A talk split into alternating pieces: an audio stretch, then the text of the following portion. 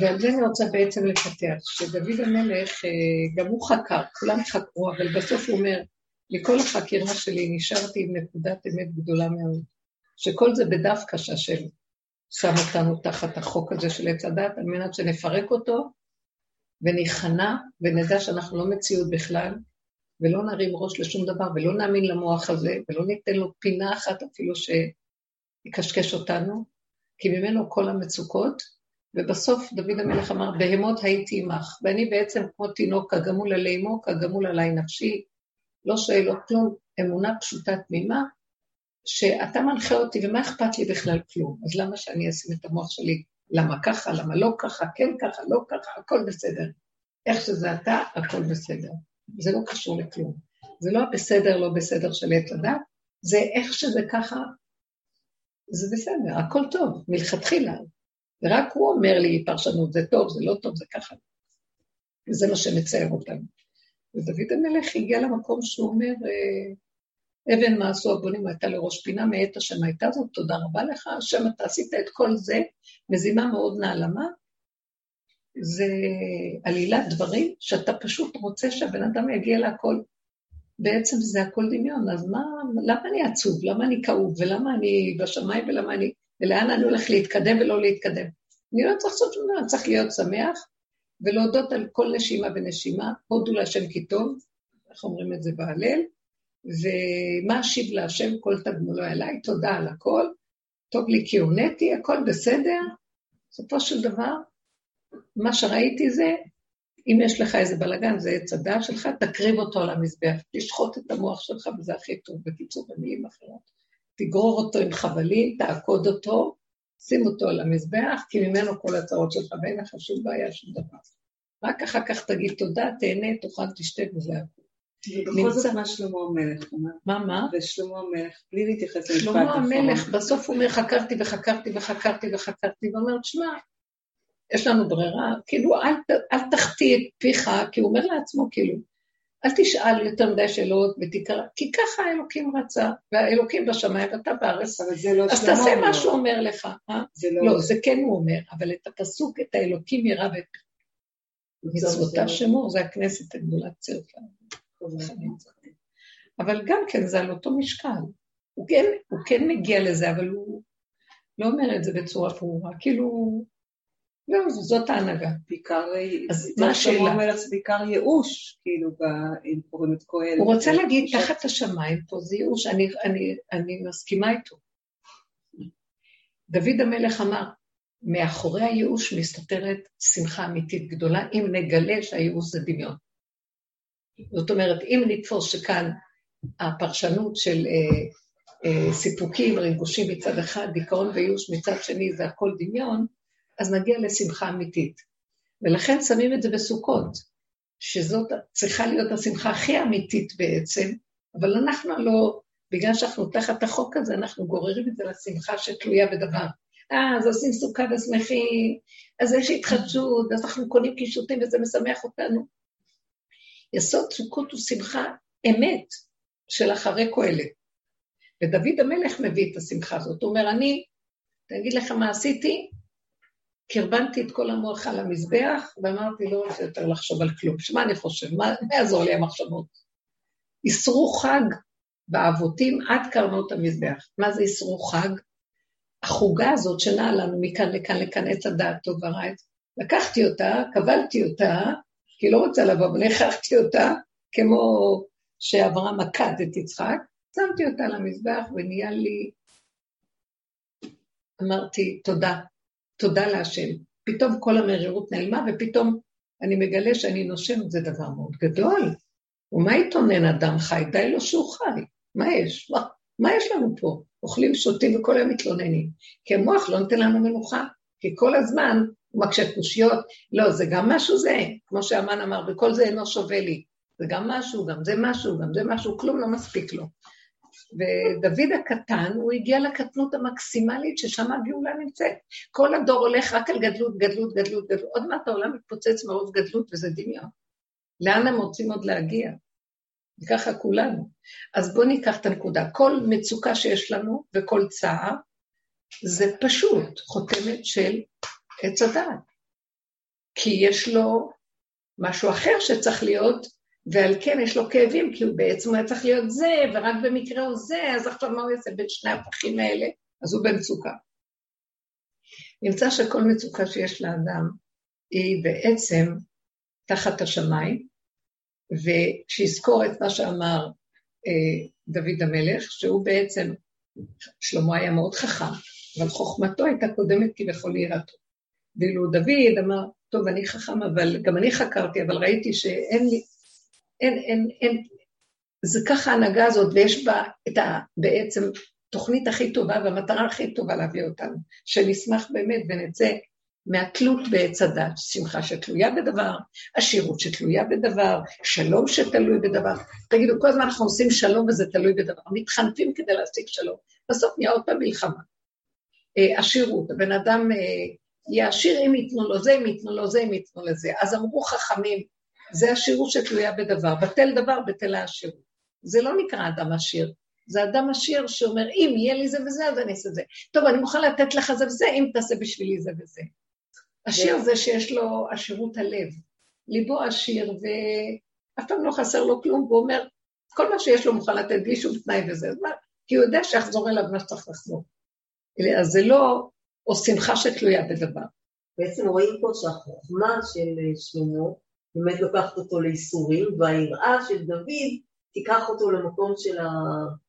של האמת ושל ה... של השמחה. ברור. אז בעצם אנחנו רואים שאפילו שדוד היה קדום לשלמה, הוא בעצם הפתרון של שלמה. ולכן הדור האחרון זה התודעה של דוד. עכשיו, מה זה התודעה של דוד? גם הוא חקר, הוא אמר, אני בח... ואני בחובזי אמרתי, כל האדם כוזב. גם הוא חקר ואמר, איזה עולם זה, הכל כאן כזב, הכל שקר, אין תכלס פה. הוא סבל המון, אבל הוא, בסבל שלו היה מוכן להיכנע ולהוריד ראש ולהגיד, אבל לא סתם, יש כאן איזה משהו שזה לא סתם. וכאשר שלמה חקר וזה, אז הוא, הוא נשאר עם איזה, נכון, אבל אנחנו חסרי אונים, הוא שם את הדגש על החוצר אונים, והמסכנות והאינסופיות הסזיפית של המעגל, ואילו דוד שם את ה... המלך שם את הדגש על... אבל האלוקים, יש לו מחשבה בתוך כל זה, שדווקא מתוך החושר הנורא יבוא יתרון האור, כיתרון האור הבא מן החושך. ואבן, מה עשו הבונים, היא-היא הייתה לראש פינה. אז אל תפחדו, אל תיבהלו מכל זה, רק לכו עד הקצה, ואל תתבלבלו. ובקצה יש מעבר בין המעגל הזה למעגל הזה. אם לא תתבלבלו במעבר, ורק תגשרו את המעבר בלי מוח, כי ככה, זה אמונה, כתר כל הכתרים, אז מתהפך הכל ונהיה זה כאילו מהלך המהפך, התמרת אנרגיה ומתגלה האמת, שהיא טובה ונצחית. זה היסוד של סוכות, שמחה נצחית. יצאנו למקיפים, למרחבים, במקום, אה, הוציאה, כמו שאומר, הוציאה ממסגר נפשי, תוציא אותי מהמסגר הזה, אז זה מוציא אותו. אז זה המהלך שאנחנו, בואו ניקח את המוטיב הזה ונעבוד עליו על המצוקות שלנו, מצוקות. כל פעם שיש מצוקה לאדם, שנדע שכנראה המוח שלנו גלש למרחב של אה, תודעת עץ הדת, ואין לנו שם פתרון. כי או זה או זה, את לא יודעת מה להכריע ביניהם. נדמה לך שמצאת פתרון, זאת אומרת, או, יצאתי מן הספק, ברוך השם. אחרי כמה זמן מתגלה לך שבא משהו אחר, שעוד פעם המנגנון הזה מכריח אותך להיכנס בו. אה, הכי טוב לא להאמין לשום דבר ולסגור, ורק לנשום כמו, איך אמר, בהמות הייתי עמך, פשטות. זה לא אומר שנהיים טיפשים, זה אומר שאנחנו שמחים. אפשר להתס... לעבוד עם המוח קצת, אבל אם מגיעה מצוקה, לנעול אותו. אם מגיע המצב של צער, לא להקשיב, לא לפתוח, לחפש למה, כמה, איך. את זה עשינו הרבה בשביל לעבוד על הנקודה. בסוף ראינו שעם כל העבודות אי אפשר לשאת את המצוקות.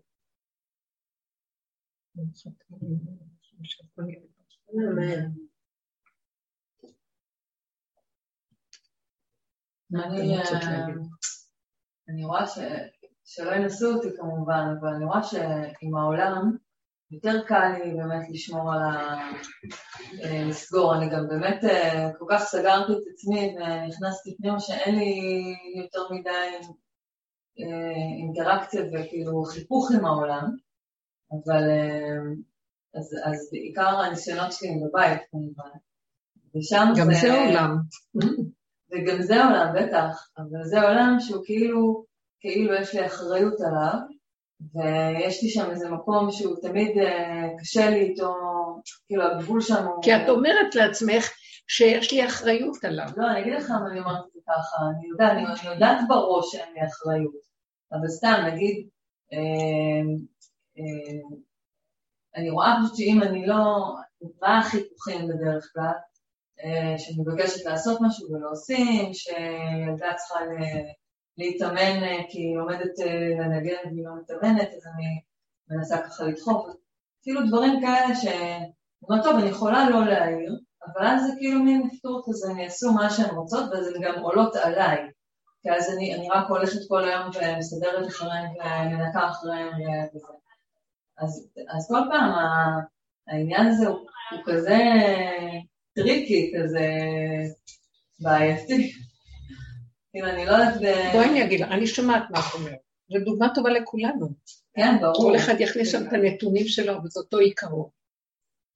את אומרת שעם העולם הגדול, חברות, קהילה, משפחתיות גדולה, רחבה, את כבר סוגרת כי סכנה, גילינו את הסכנה. כי אם לא יבואו לנו מצוקות ואין לנו כוח כבר לפתור את המצוקות האלה. כאילו אנחנו מזמנים אותם לעצמנו, החברה היא בנויה. תודעת עץ הדת היא, היא הרחבות, זה כמו זכוכית מגדלת, הכל תחת זכוכית מגדלת, רשות הרבים. מנקודה קטנה של אמת, זה מיד נהיה כמו המחלה, היא מתפשטת. זה ריבוי תאים, ומזה בא גם האיסורים והכאבים, כי אין לאדם יכולת להכיל כמו שהוא סובר שהוא יכול, זה דמיון, שיגעון הגדלות יש לנו. באמת, באמת, אמרת, אני כבר לא רוצה את הסגנון הזה החיצון, הרבה חברות, הרבה קשרים, אבל הבית נשאר לך, והבית, את אומרת, זה, זה לא בעולם, בבית. אז אני אגיד לא, לך, זה לא עולם הוא לא הבית. הבית זה עולם קטן שחוזר על עצמו, שוב פעם עם אותם עקרונות כמו העולם בחוץ. כי אם שם היו אחיזות חברתיות, רגשיות, קהילתיות, לא יודעת מה, כאן יהיה לך אחיזות משפחתיות, או של אימא מול הילד שיש לה את האחיזות. הרבה עבדנו על הנקודה של להתבונן באימהות, שהיא חולה, היא, היא חולנית, בתודעה שלנו האימהות חולנית. כי תמיד אמרנו שהאדם הוא קודם כל נולד כאדם. כשאדם תינוק נולד, הוא אבא, הוא אימא, לא, הוא יצור, נברא. הוא, יש לו מהות קיומית, והוא יונק מהמהות שלו. המהות שלו היא החיות שלו, ממנה הוא חי. וכשהוא גדל, אז המהות הזאת, אם היא לא, לא חשוב, היא מתערבבת בחברה, בחברים, בבית ספר, אבל המהות הזאת מקבלת תפקידים. בוא נגיד, הוא הולך לבית ספר, אז הוא נהיה תלמיד של מורה. הוא נהיה ילד של הורה. הוא גדל, אז הוא נהיה בעל של אישה או אישה של איש, או הורה לילד, וכן הלאה, תפקידים. אז עכשיו יש לו שני דברים, גם המהות שלו, וגם שלוחה שיוצאת תפקיד. מאיפה התפקיד ניזון? מהמהות. אם המהות, אם האדם מחובר נכון, אז התפקיד שלו מקבל כוח מהנקודה שלו. יש לו איזון, יש לו מחשבה נכונה, הוא, הוא מאוזן בנקודה שלו, אז התפקיד שלו גם כן. בתרבות שלנו, כאילו ניתקנו את עצמנו מהמהות, והמוח הולך על התפקידים, ואין לו מאיפה לנהוג. אז מאיפה הוא יונק? אז האימא אומרת, כל החיות שלי זה הילד שלי. קחו לי אותה, נגמרו לי החיים, או בעלה, זה החיים שלי, או החברה הזאת, אה, אם היא לא התקשרה אליה, או אם אה, חלילה היא אה, לא סיפקה לה את מה שהיא צריכה, אז אין לה חיה, אין לה חיים, ופחות ליום-יומיים, ואז יש לה כאבים מהחברה, או כאבים מהבעל, או כאבים מהילד. כשאדם מחובר למהות שלו, אז המהות שלו אומרת לו, בוא הביתה, אתה מדי רחב, מה זה קשור אליך? נכון, אתה צריך לעשות כך. בוא נגיד, אה, אדם יושב, הוא רוצה כוס תה. אז משהו בתוכו אומר לו, לך תעשה לך כוס תה. אז המהות שולחת אותו, היצר שרוצה כוס תה, החיות שלו, רוצה משהו. אז אומרת לו, לך תעשה, אני שולחת אותך בתפקיד להביא לי תה. אז אדם הולך, מושיט את היד ועושה לו כוס תה. בוא נגיד שהוא אחז בכוס והיא רותחת בצורה שיגונית. אז הוא ימשיך להחזיק אותה וליצור רותח, רותח. המהות שלו, אם הוא בריא במהותו, אז הוא ירפה מהכוס או מהמצוקה ויחזור לעצמו ויוותר על הכוס כרגע, בנשימה הזאת, נכון? כי הוא מאוזן והוא מחובר לנקודה שאומרת לו, לא נורא. ויש לזה הרבה דרגות. בוא נגיד שזו הייתה כוס יקרה והיא נשברה לו, כי הוא... אז הוא כאוב על הכוס. והנפש אומרת לו, למה לכם להיות כל כך כאוב על הכוס? שימו לב לדרגות. המקום הזה מראה שהבן אדם הזה, יש לו בריאות, הוא מחובר לשורש נכון. וזה מה שמחזיר אותו לרגיעות שלנו. אבל שאין לו את הדבר הזה. עכשיו אנחנו בתפקידים שלנו, בתרבות שלנו, כל כך התרחבנו, שאין לנו, אין לנו את המקום הזה לחזור כל כך. ואנחנו כפייתיים על התפקידים. ואנחנו מתרחבים על התפקידים. ואז את אומרת, למשל, אה, אבל אני אחראית עליהם, נכון? יש לי תפקיד להיות אחראית, כי היא, לא, היא לומדת נגינה והיא לא מתאמנת. לא, זה לא מהמקום של האחריות, זה מהמקום שזה מעצבן אותי, כי אני משלמת על ה... אז מה שאת אמרת, אני אחראית.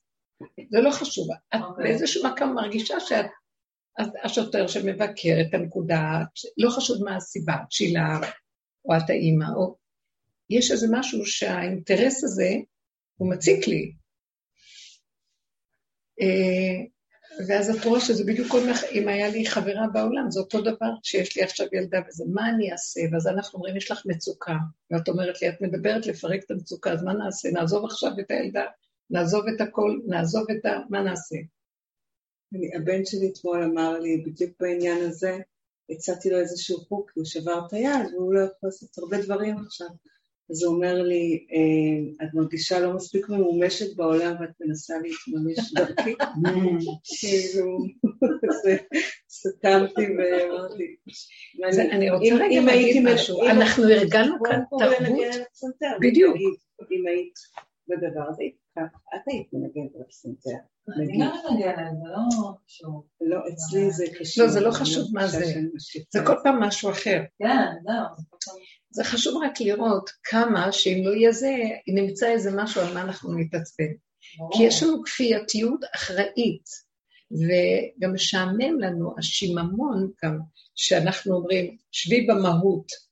בתרבות של עץ הדת לא יודעים מה זה מהות, אז מה, אז נגזר עליי שיממון איום ונורא, אין לי מה לעשות בחיים, לפחות אני ככה הייתי כועסת על הילד, מסדרת את זה, היה לי, שולחת את זה לקורס כדי שיהיה לי מחר מה לעשות איתו, ואם הוא לא ילך אז יהיה לי, מזה שליחיות איכשהו, אבל מה, מה את מציעה לי?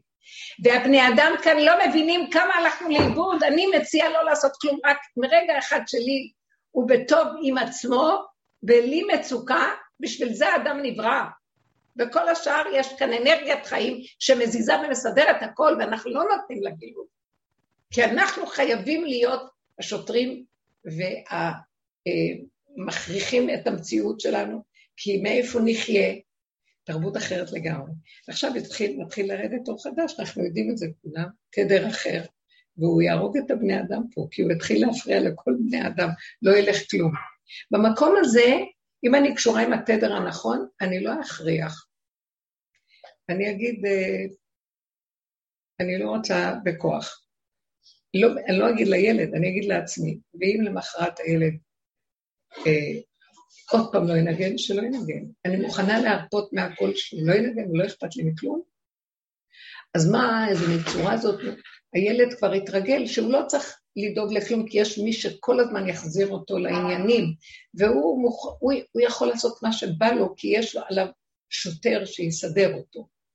ואז הילד מופקר, והוא מתנהל בצורה לא רגילה. סליחה, גם השקיעו בך, גם צריכים לרדוף אחריך, גם להגיד לך, אתה מלאך אם אתה קצת נותן איזה נקודה על הקליק, על זה, ומה מה החיים פה? וככה הרגלנו את כל המציאות פה. אם ילד רק שופך את הפח, ישר נותנים לו איזה עשר שקל או איזה משהו, ישר מפצים אותו באיזה צ'ופר או איזה... מה קרה? כמה פעמים אנחנו אומרים תודה על כל דבר שהם נותנים ועושים? זה חלק מהמציאות, למה צריך כל הזמן, וכל המציאות כאן נבראת, היא נבנתה, כי התרבות היא כזאת. ומה שאני מציעה פה, התודעה החדשה שיורדת היא תודעה של מהות. והיא מזמנת תפקיד. זאת אומרת, יש לנו כאן תפקידים, אבל בקטן, כאשר הגדר של התפקיד הוא אה, דרכיה דרכי נועה וכל נתיבותיה שלום, שטוב לי, שאני לא במצוקה. ואם אני טיפה במצוקה, אני כנראה התנתקתי מהמהות ואני כאילו מרחף ואין לי קרקע. אני לא יונק, נכון. וזה כל החולי וכל הכאבים של הדור הזה, ואנחנו כאילו מבוהלים כי אין לנו אחיזות פה. תולי ארץ על בלימה, אנחנו מגלים שאין לנו כלום, והפחד הוא נורא. וזה ש... מה ההבדל? גם אני בפחד, גם אני, גם במהות, המהות גם כן היא תלויה כמו את כל אדם. הכל כאן תלוי בלי כלום, זה דמיון. אבל לפחות היא מסכימה ומקטינה את התודעה למשבצת קטנה שמתחדשת כל רגע, אז מה אכפת לה? יש מי שמחזיק את הכדור הזה שעומד על כלום, על החלל הפנוי, בסדר? במקום שאני אחשוב מה, זה אומר על חלל פנוי, מה יהיה, מה יהיה, מה יהיה, הילד לא יעשה את זה, לא רוצה לחשוב מה יהיה, לא רוצה כלום. אני עשיתי את שלי, ואני לא מוכנה להצטער על שום דבר. אנחנו מוכנים לחיות ככה? אני שמה לב, אין כזה דבר, זה מה שעכשיו דיברתי, זה רעיון נשגב. כדי לממש ולחיות את מה שאני מדברת, צריך שחיטה, שחיטה, שחיטה. זה מה שדוד המלך בכל התהילים שלו אומר. בסוף הוא אומר, אני לקחתי את הנפש הזאת של הדעת הזאת, של עץ הדעת, וגררתי אותה למזבח ועשיתי עליה עליהום. זהו, סגרתי עליה. כי ראיתי שאין דרך אחרת איך שאני אחיה פה. לא רוצה לפתוח את המוח, לא רוצה כלום. טיפה של מצוקה שבא לי, סימן שקצת התרחבתי ויצאתי מהגדר. אנחנו חיים בתוך עולם שזה הדפוס שלו, אז איך אפשר שלא להידבק בזה? אבל בכל אופן, מי שחי את סכנתו ומחפש רק את הנקודה של צמצום, חזור לאחוריך, הוא לא רוצה להתרחב בכלום, לא רוצה, אין הצלחות, אין כלום, הכל דמיונות. כי זה מה שאומר שלמה. זה שהצליח, מי ערב לו שהוא הצליח? הוא אה, צבר וצבר וצבר, הוא הולך למות. אה, מי, מי יירש את מה שהוא צבר? אם זה ממון, אם זה כבוד, אם זה תעודות, כל כך הרבה אנשים עמלים, בסוף מתים והולכים, מה נשאר להם מכל מה שהם עשו? כשמישהו אמר להם שהם משהו, אז יש להם איזה דמיון של מכובדים והכול. מוכנים למות על שמישהו יגיד עליהם משהו, שיהיה להם איזה כותרת באיזה מקום, והחיים שלהם, אין להם חיים. זאת אומרת, שימו לב איך אנחנו חיים פה, וכולנו אותו דבר פה. אז כל, אה, אה, זה המסקנה של החכמים שהם חוקרים, זה הרגע של הנשימה של להיות טוב לי עם עצמי, של זה חי... שווה כל החיים, ואם לא, מה שווה פה? מה, העמל והגיע על הפרנסות, על התארים, על המדרגות, על מה? על ההישגים החומריים, על מה? הכל מתנדף ונעלם. וכמה שאדם עמל פה כדי להשיג, למחרת יבוא משהו שיפיל לו את הכל. ועוד פעם, הנה, מה שהיה אתמול, שכל ה... שמעתי שכל הזה נפלו, תשע מיליארד אה, דולר הם הפסידו. המניות שלהם ירדו בתוך יום. כן, כמה מיליארד? תקשיבי, זה הון, הכל ברגע אחד נעלם. אה? לא, אבל זו דוגמה מוחשית שיכול, מה שיקרה בעולם זה שפתאום כאלה דברים יקרו, ואנשים אם אין להם הכנה ואין להם לאן לברוח, אה, להתיישב בדעתם, הלוא זה זעזוע ששוחט, אז מה נשאר פה? תשמעו. אני מה מניע בעצם, אה, אני אקח את זה רגע, נגיד אם אני מסתכלת עלייך, לצאת מהבית, אה, לעשות תנועה, צריכה לעשות, מה מניע? איזה מותק, את שאלה נהדרת. מה מניע אותי? אני גם... תלוי איזה תנועה להניע. אם אתה... זו מילה מאוד יפה וגבוהה. מה מניע אותי? שאני לא יכולה לסבול מצוקה שיש לי שיממון. אז אני הולכת, אני קמה בבוקר, ואני עושה משהו, או מתפללת, לא תמיד, אה, ופתאום אין לי מה לעשות וכל זה, אני אומרת, טוב, מה שהוא אומר לי, אז מה, מה, מה השיממון הזה? אז אני מסכימה שאני בשיממון, ואני לא מפעילה את המוח איזה מין חיים יש לי, למה לי לחיות, מה שאני לא עושה תמיד יהיו כיסים ריקים, מה קורה אם אני ארדוף, מה אני אעשה... אז אני אומרת, כן, שיממונות, ואחרי רגע רואה, אני לוקחת את התיק ואני הולכת, העיקר שאני אלך. ואני אקבל את עצמי לגמרי, ושמחה עם עצמי, ואחרי רגע בא משהו שמסדר סיבות. אבל מה רציתי לק... המניע, המניע, זה לא המוח. זה לא ההיגיון. הוא מפחיד אותי ההיגיון. ההיגיון, אם אני אפתח אותו, הוא יגיד לי, ברך אלוקים ומות, כדאי לך למות, חבל לך על החיים פה. מה שלא עושים פה, הוא אומר, תתיישרו, זה לא חיים, זה חיים, זה מה עשית? כאילו זה לענות על צורך.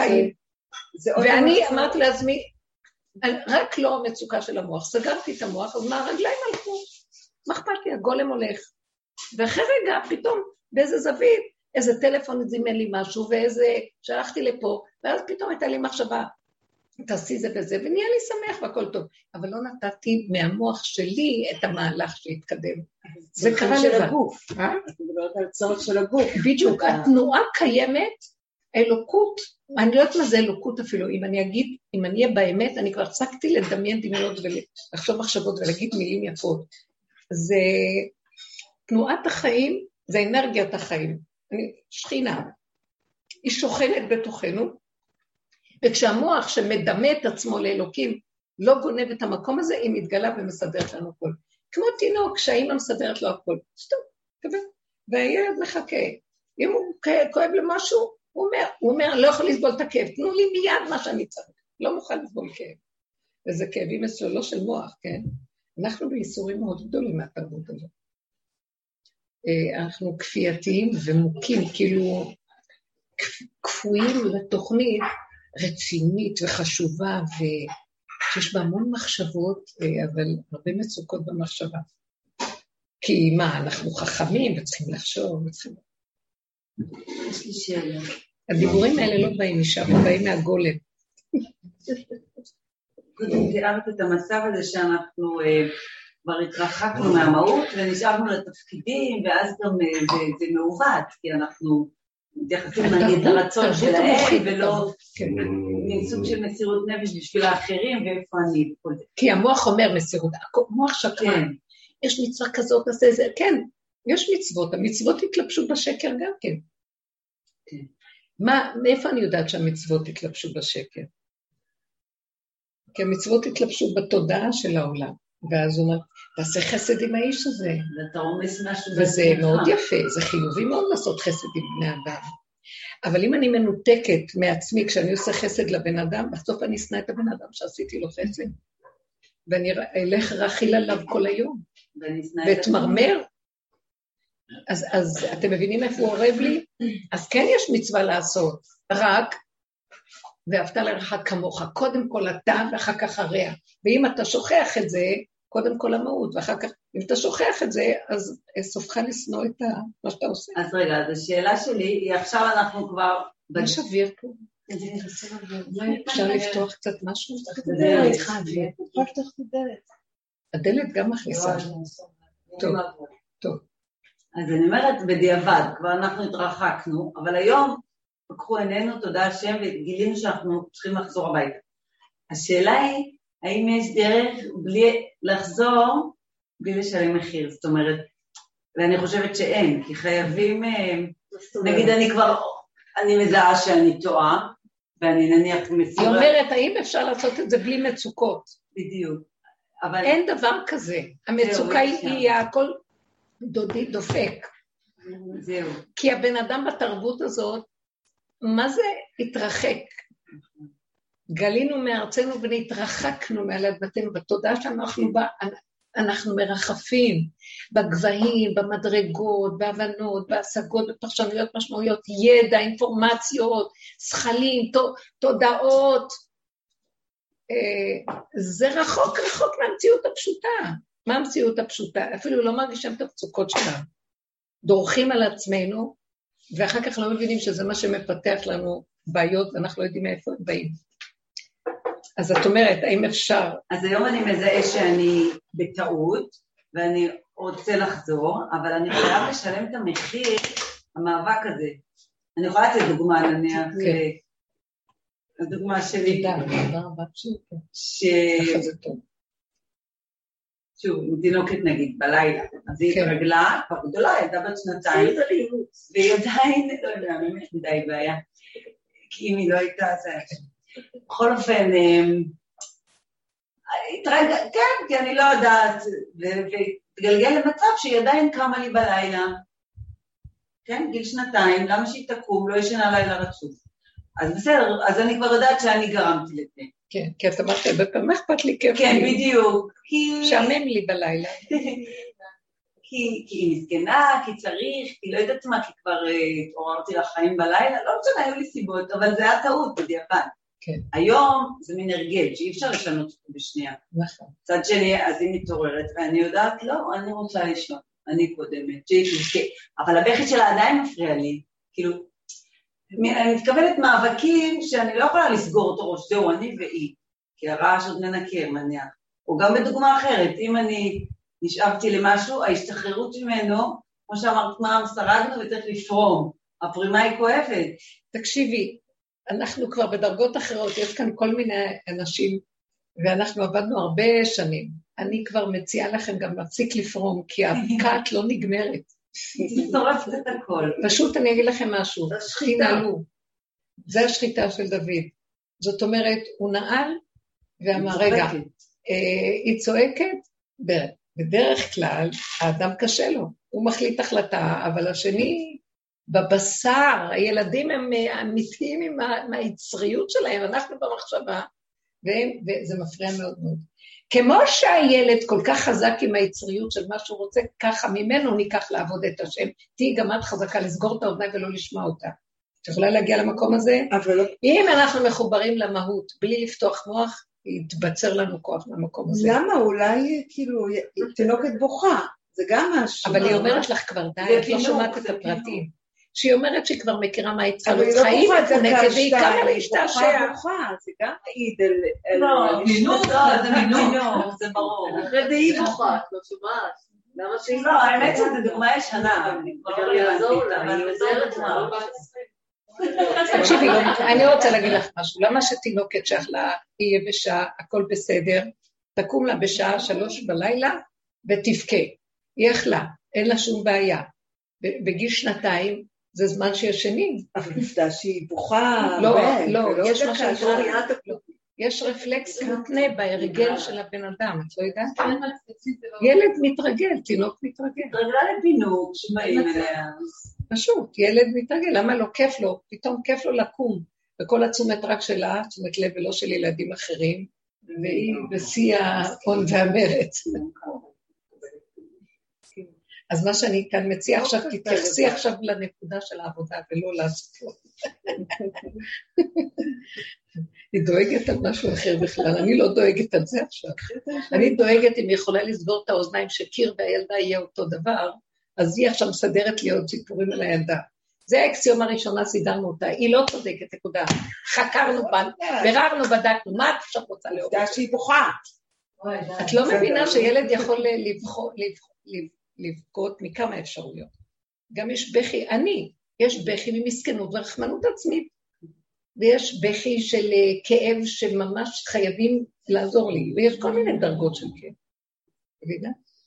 ואף אחד לא יכול לעזור פה.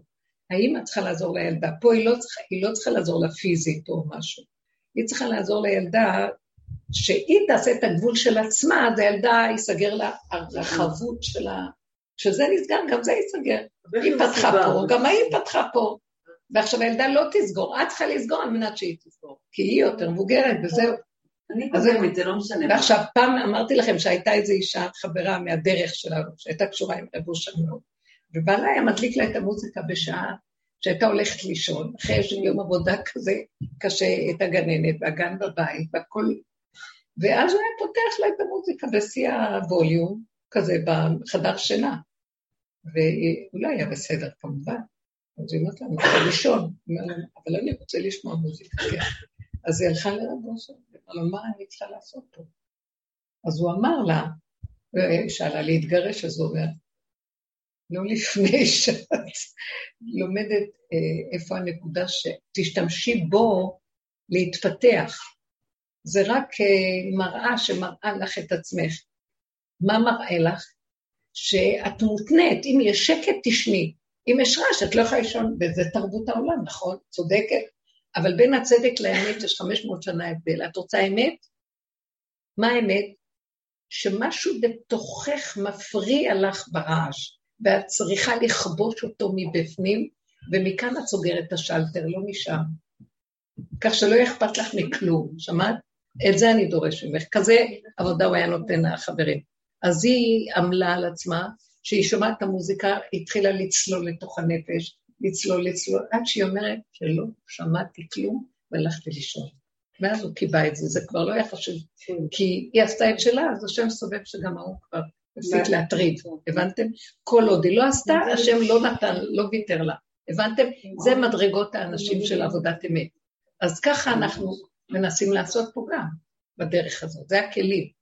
כי התרבות הזאת כולה מותנית, והיא מפונקת עד מוות, וכולה מייללת וכאובה, וכל היום פסיכיאטרים, פסיכולוגים ושיטות אה, נפש ופמפום על ההבנות והשגות, והאמת הכי פשוטה זה שאיך אה, התרחקת מהדבר הכי פשוט. תלמד לצמצם ולהחזיק את עצמך, שיהיה לך לב חזק, ואף אחד כאן לא הנקודה, זה רק אתה. זה לא הילדים שמפריעים. את, את נתת להם יותר מדי גם חוג מוזיקה, גם הרבה אוכל, גם הכל טוב, למה שלא יעשו מה שהם רק רוצים, ואז את יש לך תפקיד אחראי? אני אחראית על חיים, על מי אני אחראית פה? סליחה שאני אומרת את זה, על מי אני אחראית פה? זאת האמת הפשוטה, אני אחראית על הדת נצלנים שהם כבר עברו את הגבול. אין להם הכרת הטוב לקבל אוכל, לקבל זה, לקבל שיעשו את שלהם, כי את, עשית את שלך. לא, אני, וגם את זה תסדרי לי, את הפוזה הזאת. וזה מאוד קשה הסיפור הזה, ואנחנו צריכים לדעת שקורה לנו, שהגבול שלנו התרחב מדי, והתרחקנו מהמהות הפשוטה שממנה יניקת חיות האנרגיה, האנרגטית של החיים שלנו, בגלל זה אנחנו חולים הרבה, ועצבים, וכאובים, ומיואשים ומה לא. והמוח עוד נפתח לנו ליילל ולבכות. המוח הזה הוא הסכסכן הכי גדול. כי הוא יגיד לך איזה מין ילדים, ואז תכעסי עליהם. לא, איזה ילדה את, שאפשרת את כל זה. עכשיו תחזרי לעצמך ותגיעי בנקודה, אה? אנחנו מזוכיסטים. אנחנו, זה לא אנחנו, גם אני אגיד לכם דבר, זה, אני כבר, התוכנית הזאת קבלה אותנו, ואין טענה, מה יעשה ילד ולא יהיה חטא? אז בואו נכיר את זה ונגיד, רבותיי, תעצרו את הגלגל, תנו לי לרדת. תחזרו אחורה, אחורה, אחורה, פחות להתערבב, פחות להתבקע, פחות להתנצח, פחות להילחם על דברים. מילה אחת תגידי, שתיים. אחרי רגע את רואה שהכל מתנגד לך, שלום, אז לא צריך, תרפי אחיזות. אז שלא יהיה, שלא יעשו, שלא כלום. אמא, לא אכפת לך מאיתנו, אתם מכירים את זה? מה קרה? הבעל אומר לאשתו, מה קרה? את לא מתקשרת איתי? כל מילה שאני אגיד, אתה מתנגד ורבים, אז מה תכלס של כל התקשורת הזאת, כן? הבן אדם מתחיל להראות, קצת מצטמצם לאחוריו, ואז השני מאוים, כי לא מפרנסים לו את המנגנון שלו, אז מה? אז איזה חיים יש לו? הוא מתחיל להיכנס לשיממון, אז הוא דואג מה קרה לאשתו. אה, בוא נלך לייעוץ זוגי. אתם מבינים? תפסיקו כבר עם התרבות הדבילית הזאת, תחיה לעצמך ותן לי לחיות. תקשורת אמיתית זה שני בני אדם של אמת, שיש להם רגע של חיבור, שלום, ואף אחד לא יהיה אף פעם השני, ואף אחד לא יכפות על השני מה שהוא רוצה, כי רק ככה יש זוגיות. אין דבר כזה בעולם. זה לא מה שהתכוונו בבריאה. הזוגיות זה, כל אחד נולד בצלם, וכל אחד יש לו את התכונות, וכל אחד זה, וכל אחד הוא אדם בפני עצמו מושלם. חוץ מזה, יש איזה חיבור נוסף לרגעים לפרקים, וזה יפה. אבל כשאדם משעמם לו, וכל הזמן משתלט על השני, כי כתוב ככה, כי צריך ככה, כי זה התפקיד שלך, כי זה... תסתכל על התפקיד של עצמך ואל תסתכל עליי, וככה כל אחד צריך לעשות. ואני לא צריכה להגיד את זה לשני, אני צריכה להגיד לעצמי. כל טענה שיש לי, כל מענה, כל כעס, כל דבר שאני, אז כמו שהיא אומרת, זה לא הילדה, זה אני, זה לא הבעל שלי, זה אני. השתקפות מושלמת של תראו מה אני גרמתי לעצמי. ואז עכשיו מה אני אעשה? אני צריך לשתוק ולבלוע את הגלולה, ולאט לאט חזור לאחוריך. זה קודם כל לסגור את המוח, לא לאפשר את ה... קודם כל היינו בהתחלה יורדים על עצמנו, מבקרים, בואו נעשה תשובה, בוא נעשה... מה שלא עשינו תשובה, חזרנו עוד פעם כמו כלב ששב על קיאו. אי אפשר לצאת מהתוכנית הזאת. אה, כמו שאמר שלמה, מעוות לא יכול לתקון. כמה שלא תגידי, טוב, אני יותר לא אקום אליה. אה, רק תכירי את המציאות של הסכנה פה ותסגרי את המוח. אם סוגרים את המנגנון שמדבר, שמבין, שעושה עבודות, שרוצה לעשות תיקונים, אין כאן תיקון, מעוות לא יוכל לתקון. רק תסגרו את המוח ות, ותדאגו שיהיה לכם רגע אחד טוב. תצללו פנימה ותשחררו. אני לא מדברת על מצבים שמבחוץ יש פיקוח נפש ואני עושה את זה. אני מדברת שאתם מזהים שזה פינוקים וזה קלקולים שנוצרו כתוצאה מהתרבות. מה אני יכול לעשות? מה אני יכול לעשות? מעוות לא יוכל לתקון. אני אלך לתקן את העולם? שלום. לא מתווכח, לא מתנצל, לא שום דבר. אני אומרת לכם איזו דוגמה ש... שהייתה אצלי בבית, שזה אנשים שכליים וככה לומדי תורה, ויש להם הרבה ידע, ו... ועיקר עיקר השיחות בשולחן שבת זה, זה דברי תורה וויכוחים דעתניים על התורה, כן? פרשנות, משמעות. ואני באיזשהו שלב, לאחרונה גם כן, לי, אנחנו במקום אחר קצת בדרך. אז היה איזה משהו שדיברו עליו, ואז אני, פתאום יצא לי דיבור מאוד חזק. הכל קשקוש, זאת נקודת האמת. ואין עוררין עליה. וואו, רק זה היה צריך להיות בחברה תרבותית, הבנתם? מה זאת אומרת? הלוא כל התורה כולה זה אומר בכו, וזה אומר בכו, ומתווכחים ומתדיינים, ו... ואת סתמת עכשיו את כל הדעת עכשיו. אז הם, הם לא אמרו לי את זה ככה, אבל uh, הסתכלו עליי בכעס פנימי מאוד גדול. ואני בעצמי uh, הלכתי רגע למטבח, כי גם לי היה, לא יודעת איך זה יצא לי, הייתה תקופה שהביוב יצא, אתם מבינים? ככה. עוד ככה אני משחקת אותה, אבל האמת שלי לא יכולה לסבול יותר את המשחק הזה כבר הרבה שנים. ואז יצא, תשתקו כולכם. אם יש מישהו שמבין אמת כאן, זה אני, תשתקו ורק תקשיבו לי. אני לא, זה לא יצא ממני, משהו יצא לי ככה מהפה. זו האמת. אבל זה, עכשיו תקשיבי, אני הייתי הכי מבוזה בעולם. כן, היא מאוד uh, נזהרת, ויש לי רק בנים, ואני מקרבת את הבנות, הקלות, וזה, ואחדות. פתאום יוצא לי... זה לא היה מתוחכם, כמו שהתרבות דורשת, כן? ואז הלכתי למטבח, והבן שלי בא אחריי, ואז הסתכלתי עליו, ופתאום יצא לי דיבור כזה, הוא אומר, אמא, זה לא היה נסבל. אז אמרתי לו, תקשיב, נגמרו הפינוקים האלה. אתה מציע, ואני אסביר לך, בני היקר, אני אסביר לך. אם אתה חושב שאתה התבזית על ידי, התבזיתם על ידי הכוח הזה שיצא לי, אני התבזיתי פי מיליון מכם, כי אני רוצה להיראות טוב בעיניכם והכול, ולא נתנו לי. משהו דרכי צעק אליכם, תשתקו כבר. מה תשתקו? אתם באים עם דעות, עם הבנות, עם השגות, ומדברים כאילו אה, אתם אה, בטופ של העולם. אתם יודעים כמה הבדל יש בין ההבנה שלכם לבין האמת? בואו אני אסביר לכם. בהבנה ובדעת יש אפשרויות, כי זה מרחב גדול, זה יסוד הרוח. אז יש אפשרות לשמוע את הדעה הזאת, והדעה הזאת, והדעה הזאת. באמת לאמיתה אין אפשרות אחרת, אין שתיים, יש אחד. ואחד הזה אחרי רגע יכול להיות אחד חדש. אבל אם לא מתווכחים עם האמת, שמעת? זאת האמת, נקודה. עכשיו, אני גם רציתי להמשיך ככה, זה מאוד יפה, לא נתנו לי. עכשיו, אני נראיתי מאוד גרוע בעיניכם, ואז אתם נראים שאני כאילו ביזיתי אתכם, ואז אתם מבוזים. אמרתי להם, עכשיו מתחיל להיות אור חדש, שלא מחפשים את התוכן של הדבר. מה המשמעות שאתם אומרים? תגיד לי מה ההבנה. לא מחפשים את זה, מחפשים האם האדם יחטוף את המכה, ואחרי רגע הוא יגיד, וואו, אה, אני נכנע, אני כנראה הלכתי רחוק, ועכשיו העבודה היא רק שלי, לא להתווכח, לא להתנצח, כי זה מאוד יפה להתווכח, וזה רעיונות, זה מאוד נחמד. אבל האמת היא, לא מה אני אומר, איך אני נראה באותו רגע. אני מוכן לקבל ביזיון? אני מוכן לקבל שהפליקו לי ואני אגיד, לא, מה פתאום, לא מגיע לי, כן מגיע, אני מאוים, אני מתחיל לסדר לי את הממלכה של המקום, הסדר שלי, החשיבות שלי, אותי לא יבזו. אתה מוכן להיות מבוזה רגע, ישמע חרפתו וידום? האדם הזה, אשר אומר, את זה אני מחפש. כמה קשה לנו לעשות את זה. אתם יושבים בעולם של דעות והבנות והשגות וויכוחים וספרים נכתבים, ואין סוף עשות לעג והרבות ספרים הרבה. אז אין קץ, הגאולה לא יכולה לבוא ככה.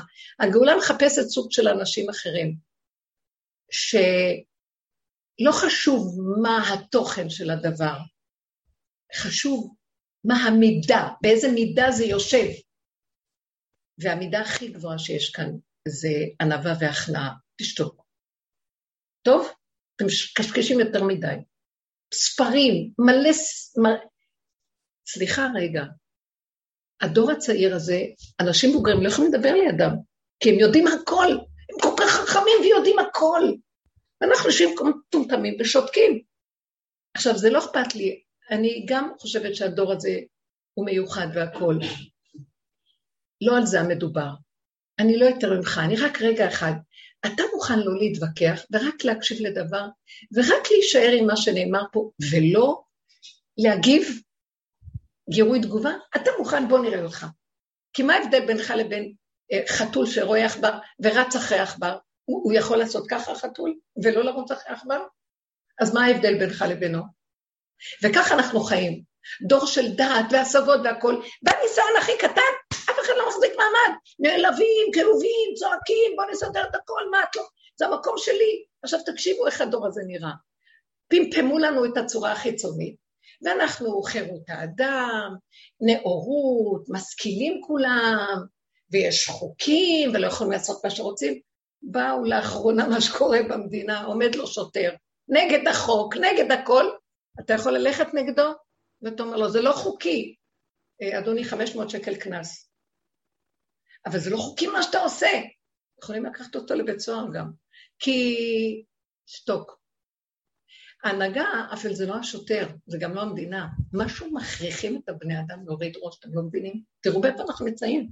זה מין דורות כאלה של מי יגיד לי מה לעשות. ככה הנוער הזה היום גדל. סליחה, והם מתחצפים להורים, ומה לא עושים, באמת, אני שומעת סיפורים קשה. סליחה, אז יבוא משהו אחר, רצועה אחרת, שתתחיל לעשות כאן סדר, ואת חושבת שזה יפה שזה יבוא בצורה הזאת, גם זה שקר. אבל אני אז אמרתי לילדים, תקשיבו, כולנו כאן יצאנו מבוזים, אבל אני, בגלל שיש לי איזה יסוד של דרך, אני מוכנה להכניע, ואני מבינה שיצא ממני משהו אליכם. נכון שגם אני מבוזה, ואז אמרתי לו, אבל למה ביזית אותי ליד כולם? אני לא הייתי רוצה את זה, אני אוהבת תמיד להיות טוב, שלכולם יהיה נחמד. ואתה הוצאת את זה בצורה הזאת, ולאחרונה יצאו כאלה הרבה דברים, ואז נשארתי עם המקום, אמרתי, אני מקבלת, כי ככה אני, כן, כי אני לא יכולה להכיל. אני מודה באמת שאני יכולה להרוג בן אדם אם הוא ילך נגד היסוד שעכשיו לוחץ לי. ואני אומרת לכם את האמת, ואתם עוד יושבים שם ומנסים לגאול את גאוותכם שנרמסה לך, כי לא הלכתי מה, לא נתתי לכם לקשקש דעות. אולי מספיק לקשקש דעות, מספיק להגיד כל הזמן ספרים.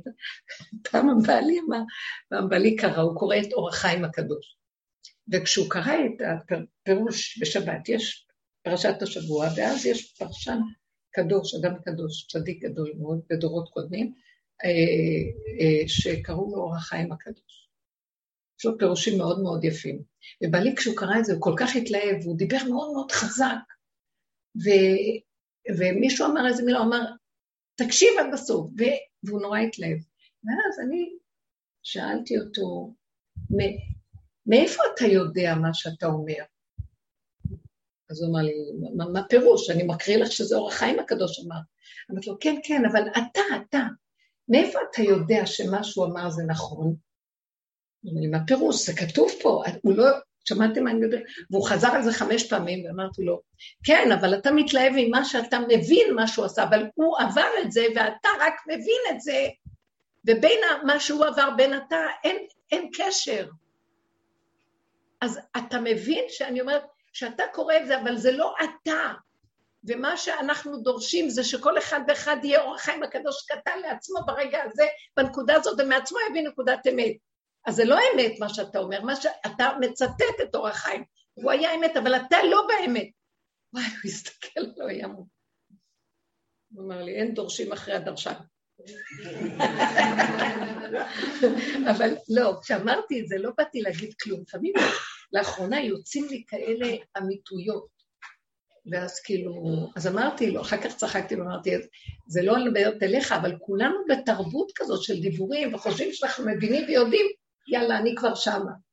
אתם יודעים כמה הבדל בין לדבר דבר לבין ברגע של ניסיון? מה הקשר בכלל? אני לא עומד בכלום. אז שאדם יקבל שפלות והכנעה. לא, התרבות מפמפמת את הדעת, וכאילו אנחנו עב"מים מרחפים עם רגליים בראש באוויר, ככה אנחנו נראים. ולא צנחנו על הקרקע, אין לנו רגליים בקרקע. ובגלל שיש את המרחב בין הקרקע לבין זה, כל המחלות והחולאים והכאבים באים. אתם מבינים? אנחנו תלושים. וכל מה שרב אושר עליו השלום היה אומר, תורידו רגליים על הקרקע ותהיו באמת, שתהיה הכי נראית גרועה, אבל האמת היא חשובה, זו חותמו של הבורא עולם, זה אלוקות. הכל השאר זה דיבורים ודמיונות, הבנתם? אז תראו איפה אנחנו. ומשם הכאבים, הפער הזה בין זה לבין זה, באמצע נכנסים הנחשים ונושכים, אתם מבינים? זה הכאבים של הדור הזה, ולא מבינים? לכו עד מחר לפסיכולוגים, אף אחד לא תופס את הנקודה הזאת, זה כבר נגמר הכאב, פסיכולוגים אין מה ללכת אליהם, הפסיכיאטרים נותנים כדורים. ואנחנו במצוקה מאוד גדולה, והאמת הכי גדולה זה דוד המלך תפס, הוא אמר, אני מודה באמת, אני תקוע, אני, אני תקוע, ריבונו שלם, אני נכנע, אני לא פותח את המקום הזה, ואני מה יתאונן אדם חי? די לו שהוא חי. תודה רבה שאני נושם ושרת, לא רק תודה רבה, תודה רבה שאני חי, גם זה חיים. לא, תודה רבה שאני חי. כי אני עוד פותח את המוח שהיה יכול להיות לי משהו אחר, אני כבר בסכנה. לא, יש לי חיים כמו ילד קטן, תודה על הרגע הזה ותודה על הרגע הבא, ואין יותר כלום. וזה המסקנה שצריכה להיות של קהלת.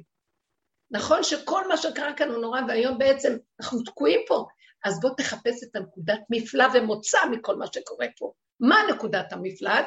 תוריד ראש, תסגור אותו לגמרי, תקרקף את אל-קאעידה, לא, דאעש, סגרו את הדבר הזה, ותגידו תודה, יש לי כוס תה. והמוח יגיד מאוד, גם זה משהו, תשתוק! שלא תבוא לשדוד אותי, אני אפרק לך את העצמות. אני נהייתי כבר אלימה אליו. כי רק ככה הוא מבין, הוא מפחד ממני ובורח.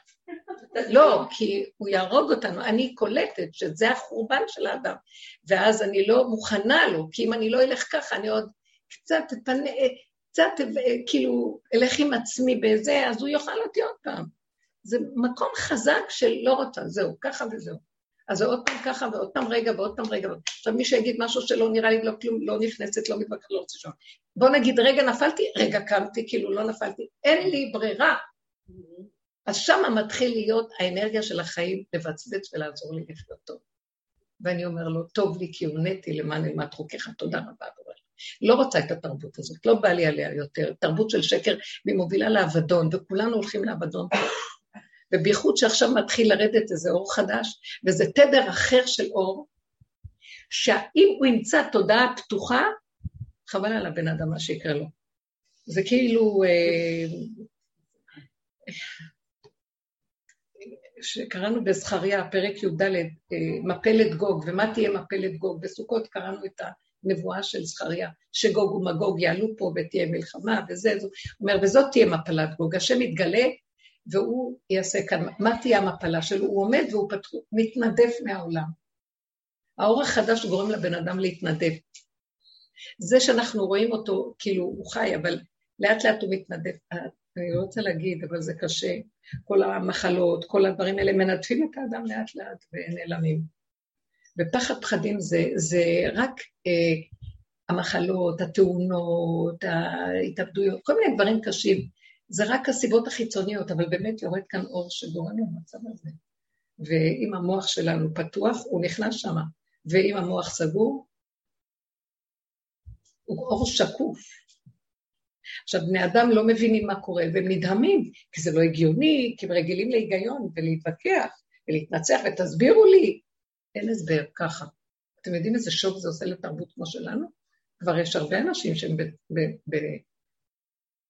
עכשיו, זה רצו ושוב, כי השם תמיד רחמן, האור הזה רחמן, אה, שאולי בני אדם יתעוררו ויתפסו את הנקודה, אז זה מין רצו ושוב כזה עם פרקי זמן. אבל זה לא פשוט. סבבים. שנתעורר, חבר'ה, בקיצור. מה, מה, מה אכפת לנו מסביב ומה שקורה? למה, למה כל כך אכפת לי? התרבות פה מאוד אכפתית. האכפתיות שלה היא, קחו את המילה כפייתיות, היא לא אכפתית באמת, לאף אחד לא אכפת מאף אחד כלום. זה רק דמיון. באמת האכפתיות הכי גדולה שיש, שצריך להיות לבן אדם, זה מעצמו לעצמו. ושם יש אלוקות. זה אפילו לא האדם עם עצמו, זה הבורא שברא את הנברא שלו לעצמו, זה מין משחק יפה. זהו. ומכאן אפשר קצת טיפה להתפתח לגבי הסובב, אבל מעט מאוד. ולא מעצמי, מה שנותנים לי רשות. אם הדלתות נפתחות וזה הולך בחלק ואין לי מצוקות, זה הזמנה בואי. אבל אם לא והכל מלחמות, לסגור. ולא להתפתות למה שקורה כאן, בכוח, הכל בכוח. ובהתגברות. לא, זה לא הולך. כשאני נמצאת לבד, כן? והמוח פטפט כל הזמן. אני אומר, די, כאילו, די, סתום, כאילו, זה, זה לא אני. זה לא יסתום. את פשוט תסגרי. הוא לא, לא זה לא יסתום. הולך, זה לא הולך. כאילו- לא, אז לא, אני אגיד לך, אני אתן לך. מצו... אני אתן לך נקודה. זה לא הולך להילחם איתו. רק רגע, רגע. אני לא, מה שהרבה פעמים אני עושה, זה, ועכשיו אני מתאמנת על זה הרבה, זה כאילו ישר להיכנס למחזור של ה... לעקוב אחרי הנשימה, וזה באמת מ- מאוד זה עוזר. מאוד עוזר. כי את יורדת אבל- מהמוח. בדיוק. ואז אני, ואני, לא משנה, אני, אני עושה את זה. אבל עדיין נגיד, בסיטואציה של מטבח, מבשלת, והמוח מפטפט והורג חצי עולם ושונא את ה- את את החצי יודעת השני. למה? בדיוק מה שנכנסתי להגיד לה. ואני ראיתי את זה מעצמי. אנחנו עוברים הרבה סבל, ואין לנו ערך לסבל שאנחנו עוברים. אה, עבר, לא נורא, עבר, לא נורא. הסבל, אם אני אשים לב למצוקה, אני כל כך לא ארצה שהיא תחזור עוד פעם. אז משהו גורם לי בפנים, לא, לא, לא, לא, לא, רק לא לחוות את המצוקה. מאיפה נובעת המצוקה? משני דברים שסותרים שאין לי הכרעה ביניהם. אם זה במחשבה, אם זה בהרגשה, הרגשות שסותרות, אם זה בפעולות, אני רוצה לפתוח את הדלת, היא לא נפתחת לי.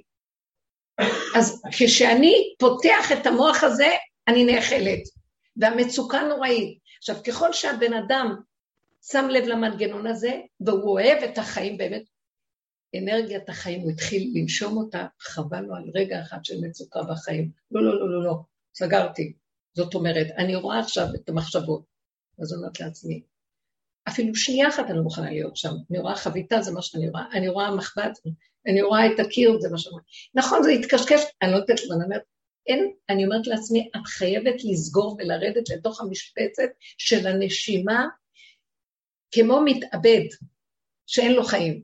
כי אם לא, ואני אמרתי לכם, חוויה שעברתי בזה, כל החוויות הקשות שאדם עובר, כמו שאמר דוד המלך, טוב לי כי הונאתי, זה לא הייתה חוויה קשה. זה היה דבר פשוט, אבל לי זה היה כאילו נפתח לי המוח. ומה זה נפתח לי המוח? שלוש שעות, ארבע שעות. לא יכולתי להשתלט. כן, לא, ולמה? ושאל שאלות. למה ככה? לא ככה, כל שאלות של למה, וזה זה סימנו של המוח. כי זה הקושיות, זה השאלות, אני רוצה הסברים, אני רוצה להבין, רוצה לדעת. באמת אין לדעת, אין להבין, אין כלום, סכנה, זה, אה, איך קוראים, פייר זון, אזור שאסור להתקרב אליו. לא יודע למה, תסגור, לך. ואני פתחתי, פתחתי, ואתם יודעים איך הרגשתי, ככה הגדרתי את זה. כמו בהמה ששוחטים אותה בסכין לא כשרה, והיא מפרפרת בגסיסה. למה? כי רגע היא חיה, רגע מתה, רגע, רגע כן, רגע לא. למה? אולי לא היה צריך להיות ככה, אולי זה יהיה ככה, לא ככה. הרגישות, בן אדם שעובד באמת, הרגישות שלו נהיית מאוד מאוד גבוהה, וזה מאוד מאוד עוזר לו. כי ככל שהרגישות גבוהה, הוא אומר, לא, לא, לא, לא, לא, יותר מהר. ולא כאילו, טוב, תעמיסו עוד. לא מוכן אפילו עוד רגע. ואז, אה, מה ראיתי? כשזיהיתי את מה שקורה, אז אמרתי, טוב, אני בעצמי ארוג את עצמי בשחיטה כשרה ואני אגמור עם כל הסיפור. זאת אומרת, אני אנעל לחלוטין את הדבר הזה. זה כאילו, אה, כמו שאמר דוד המלך, תיקחו את החוגה הזאת, פעם פה, פעם פה, תקריבו אותה למזבח, תגרי את המוח. זאת אומרת, תחשבי, וראיתי את עצמי יושבת בתכריכים על האדמה. היה, ופתאום נרגע לי הכול. אמרתי, אני מקבלת ואני מתה, זהו, לא רוצה לחיות. אבל אתה מבינה מה? כי זיהיתי שאני נותנת למצוקה מקום, אני מפרנסת אותה. אני נותנת לזה, אני, תקשיבו, אני מדברת במושגים קיצוניים וחזקים, כי אין דרך, כי היא חזקה עלינו בלי רחמנות, אכזרית ברמות עלינו. אתם לא מבינים כמה אכזרי התודעה של העולם פה. אני אגיד לכם את האמת, אנחנו ישנים, חבל זמן. הרבנית, יש, יש, שיש סיטואציות בחיים בזמן אמת, נגיד מול אנשים, מול איזו סיטואציה, חיים שרוכשים בין אנשים או בין, בעבודה, ו, ויש הבדל ב, לבין מצב שבו את נמצאת עם עצמי. עם עצמך. אבל זה בא מהחיים, זה לא הייתי עם לא. עצמי, זה לא בא מתוכי לבד, זה היה נתון חיצוני שהשפיע עליי.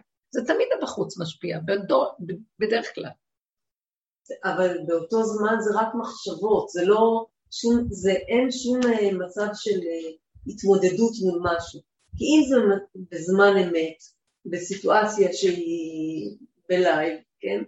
אז, ה... אז העבודה היא... היא באותו רגע. כן, אז משהו שם... אה, יש שם... נחישות חזקה. בדיוק. י- זה, אה, אה, יש שם איזה פעולה שאתה צריך לעשות, או זה דבר שאתה צריך אז לעשות, בואי, אני, ו- ולעומת, אני לא יודעת אם אני עכשיו מסבירה את זה בצורה בהירה, לעומת אה, מצב שבו אני נמצאת לבד, נגיד, זה אותו דבר, סליחה. סליחה, אני לא מסכימה איתך. אני לא אומרת? שזה לא אותו דבר, אני אומרת, זה אותו דבר בדיוק. הסכנה שלי שם כמו הסכנה פה. דין פרוטה כדין מאה. זה שרגיש, אפילו שנייה אחת הוא לא מוכן. הלוואי ואני אגיע לזה, אני רק מדברת. אבל מה שעברתי בניסיון, ואני חשבתי שכבר קצת אני במקום אחר. נפתח, ולאחרונה זה קורה, אני לא יודעת אם אתם שמים לב, כאילו, הגלים הם מאוד חזקים, ודורשים מאיתנו, למה? כי המסקנה חייבת להיות הרבה יותר חזקה, את תיכנעי, תסגרי, שזה יהיה לי ברור, הייתי חייבת עוד פעם שיפתח, שהנחשים האלה עוקצים, ולא יכולתי לחיות. חשבתי שאני מתה, תקשיבי, מה כבר היה? אני לא רוצה לספר את הנתונים, תצחקו עליי. זה לא קשור. ו, ואז הבנתי שהוא אומר לי, את חייבת לסגור, את לא מבינה שבנפשך הדבר, אם לא, את מתנדפת מפה. הלב כבר התחיל לכאוב לי, האזור של הלב. זה היה חמש-שש שעות, ואחר כך היו, וזה, כשסיירתי את הציור הזה והבנתי איפה הנקודה, והלך, ואחרי יום, עוד פעם זה חזר למחר בבוקר, ועוד פעם, עד שתפסתי שזה מה שהוא רוצה ממני, את חייבת פשוט לסגור, וכלום. עכשיו, זה לא משנה לי אם אני עכשיו אהיה במטבח בחביתה, או אני אהיה במקום איך שאני הייתי יחד, ביחס עם עוד שני אנשים. זה לא משנה. מבינה מה אני אומרת? אנחנו צריכים לקחת את העולם ולעשות אותו משבצת קטנה, שאני העיקר בו, והנשימה שלי, וזהו. אפילו אני לא יודעת מה זה השם. רבותיי, נגמר לי גם השם ואלוקים, אני לא יודעת כלום. אני יודעת דבר אחד, אני כנברא, יש לי נשימה אחת טובה, עכשיו, אם, הבורא, שיש כזה דבר, עובר ורואה אדם כזה, אומר, אני נכנס שמה, זה עניין שלו להסדר לי. עניין שלי לסדר לו כלי, שהוא ייכנס, זה הכול. אני זאת. המחשבות המחשבות שעפות, אז הן מסוכנות באותה מידה כמו... כן. זה לא יאומן, זה לא משנה, זה. אותו נחש, מה זה משנה? אדם יכול להיות בבית ולהיגמר מהמחשבות שלו. זה. כמו שטל אמרה, יש את העולם מחוץ לבית. כן, עכשיו בדיוק. הבית זה הראש, יפה, זה עוד מעגל. יפה. זה כאילו, היא סדרה כבר שבעולם לא. את אותו עיקרון שאת חייבת לעשות פה, כי אין הבדל בין זה לזה. זה נבלה וזה טרפה, והסכנה גדולה. ואנחנו צריכים, למה אני מדברת בכזה חוזקה? כי צריך, המסר שלי לבנות שפה הרבה זמן, זה, ה... צריך להבין שאנחנו חייבים לנעול ולהישאר במשבצת, שלא תהיה שתי משבצות, משבצת אחת. וזו קריאה חזקה, כי אם לא, אנחנו מפסידים. זה משהו, אני לא נביא, אבל זה ברור לי. שהאור שיורד כאן הוא, הוא לא יעשה הנחות. הוא נותן לאנשים הרבה זמן כבר. הכל הולך מאוד לאט, וזה כדי שיתעוררו. ואלה שיודעים ועוברים את הדרך ועוברים את המהלכים, הקריאה היא, כמו שרב אושר אמר לאותה אחת, קיר והמוזיקה יהיה לך אותו דבר. כנסי בזה. היא אמרה לו, אני אתגרש, אני לא יכולה לסבול, הוא משוגע. אז אמר לו, לא, את לא מתגרשת, אחרי זה תעשי מה שאת רוצה. כי אחרי שזה כבר לא הטריד אותה, למה שהתגרש. כן. היה לה עוד ניסיון, הוא באמת לא היה מאה. היה לה עוד ניסיון. היא ישבה במטבח, וככה רב אושר אימן אותה, לא להתרגש מכלום, ורק להיכנס פנימה ולנעול ולחיות את הנשימה. אז היא ישבה במטבח, ומעל, מעליה היה סינור גומי כזה, זה לפני הרבה שנים. והדלת הזזה של המטבח. אז היא ישבה שם, והוא נפתח, נכנס, הדלת הייתה פתוחה. הוא נכנס, והוא הצית את הסינור הזה עם המצית שלו, מעל הראש שלה. הצינור היה גבוה, תלוי, ואז היא יושבת ככה והיא אומרת לעצמה, אני לא קמה מפה. אני לא קמה. אני לא רוצה להתרגש מכלום, אני לא קמה. והוא גמר להציב, אז התחיל לבעור, והוא סוגר את הדלת ויוצא. והיא אומרת, אני לא קמה. אחרי כמה שניות הוא נכנס וקיבה את זה. לא, זה נראה לא נורמלי, ובאותו בסדר? מצב אפשר לקום... זה לא נורמלי, אבל תקשיבי, היא ניצלה את הלא נורמלי בשביל לבנות איזה משהו חזק, כי הכלום כאן לא נורמלי. לא, אבל... אנחנו הוא מתים כאן מפינוקים. כל האיסורים שיש לנו זה הפינוקים הנוראים שפמפמנו את כל התרבות הכל עניין שלנו. היא הקישור שלה. באותה מידה היא הייתה יכולה, נגיד, אם היא הייתה, שוות נפש עם הדבר הזה, זה לקום ולישון בחדר אחר, או לקום ולכבות את הדבר. לא, אם היא מרגישה לך, לא, את לא תופסת את זה זה. יבוא שוב. אם, זה שקט את לא קולטת. אני אגיד לך מור דבר אחד. השקט שעכשיו יש לה כתוצאה מהחדר השני, זה שקט שתלוי בדבר. והיא רצתה, רבו שאמר לה, אנחנו מגיעים לשקט שאינו תלוי בדבר. המפתח ביד שלך. ואיפה שלא תלכי, החיים שלך טובים. מה את רוצה עכשיו? את מבינה מה אני מדברת? את מתפתה אחר נקודות של טבע, שאת לא גומרת זה בא לך זה, את לא גומרת, זה מה שקהלת אומרת, לא גומרת בא זה בא זה בא זה, זה לא נגמר פה. אז את יודעת מה? בואו ניתן לו את הנוק-אאוט, נתפוס ונוציא ממנו את הנקודה וזהו.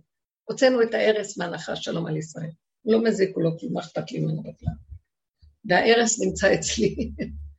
כלומר, זה תלוי בי הנקודה. זה דבר שצריך להבין אותו, התרבות כאן, מי שרוצה אמת ומי שצריך חיים טובים ויורד כאן אור חדש, ונזכה למשהו חדש פה, תודה מעולם אחר, חבל על הזמן. את יכולה רגע לעזור לי במקום הזה של הגיחוף הזה? כן. זה, לא, כי אני פתאום מבינה כמה חיות אני, מבזבזת שם. ברור. במחשבות, כן. נורא ואיום. זה בולע אותנו, זה אוכל כאילו אותנו. ב- נגיד הבחורה הזאת, שהשם לא יסדר לי אה, שום סיטואציה בסגנון הזה, אבל חוויתי בחיים שלי רגעים של אה, לחיות או לחדור, ברמה של נשימה. נגיד. כן, נכון. וזה הביא אותי למצב של כאן ועכשיו, תפקדתי. את רואה? את. רואה? אבל עכשיו, במצב של ה... שאני לגמרי מסכימה איתך, אני רק... שם אני חסרת זה, אנחנו קראנו לזה, זה המצב של הבן אדם, בוא נקרא לזה רק אומרת, להגדיר, איך אני, איך כמו שאת אומרת, איך אני קושרת את ה...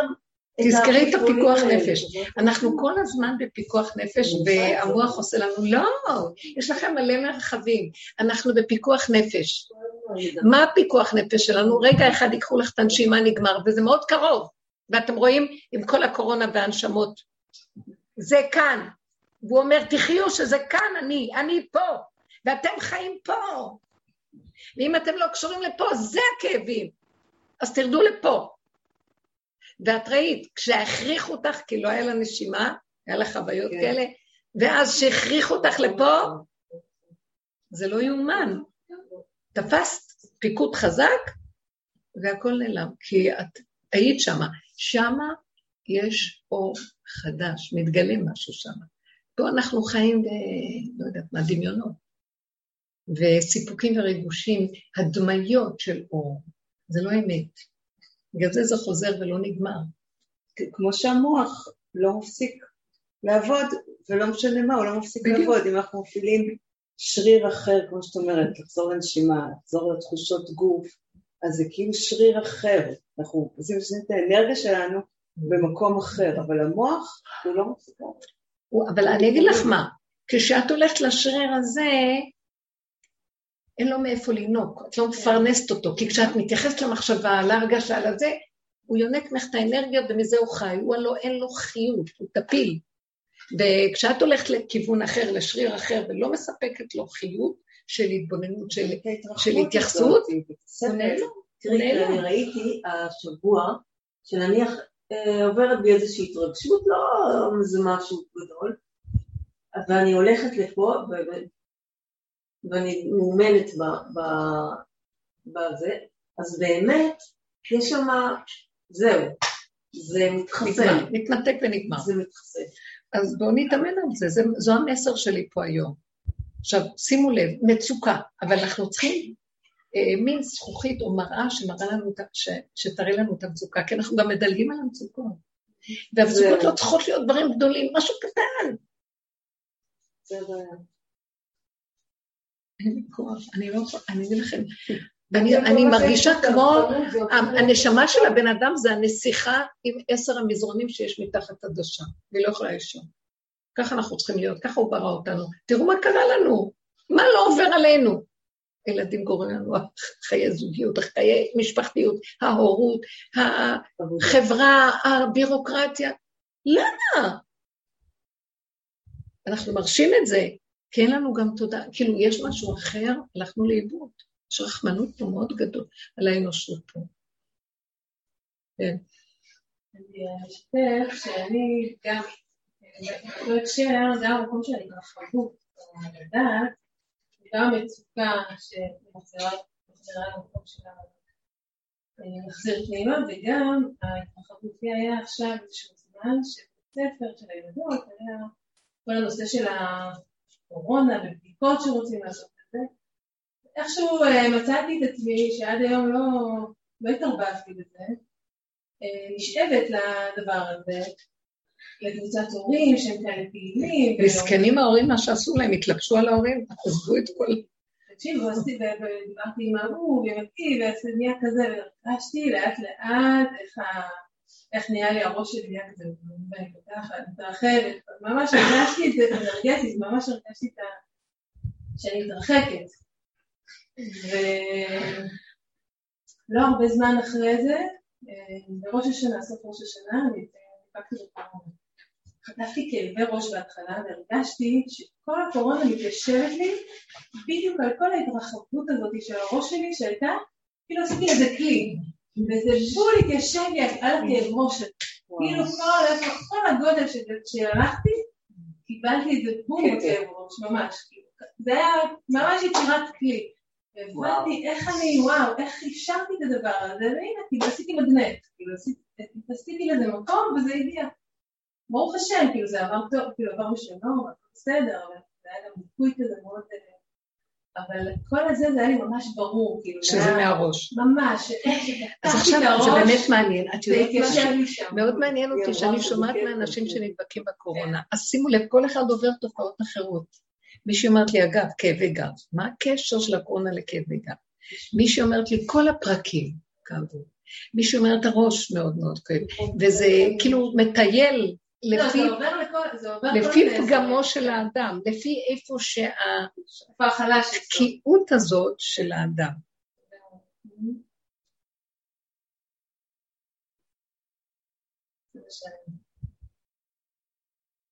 אה, מעניין מאוד, הקורונה הזאת זה כמו איזה... תקשיבו, אין קורונה, יורד אור כזה שהוא שקוף, כמו שאמרתי, אני לא יודעת מה זה אלוקים. אני רק יודעת שאני קופסה קטנה שצריכה לנשום ב... אני חד תאית במבע שלה, בתא שעוד נשאר לי, שיהיה לי טוב. ואז הוא אומר, את זה אני רוצה. אותו דבר הקורונה באה ואומרת, איפה יש אחד כזה? מחפשת אותו.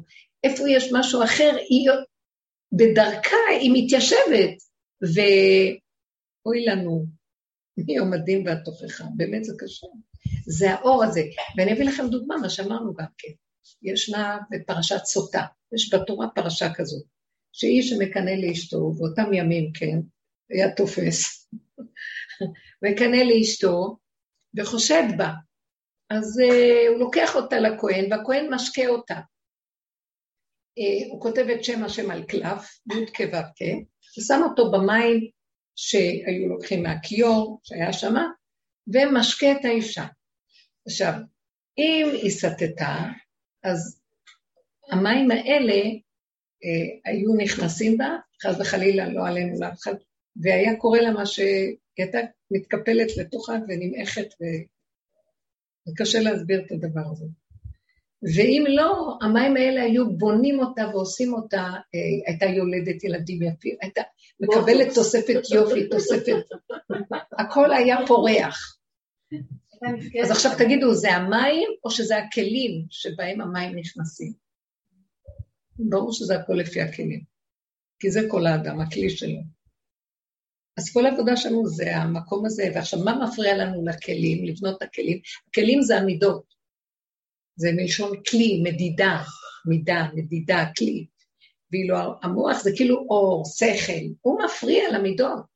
יושב עליו עם כל מיני רעיונות ומרחיב אותו, וכל התרבות של החיים שהיא מאוד שקרית, היא יסודה מעץ הדת.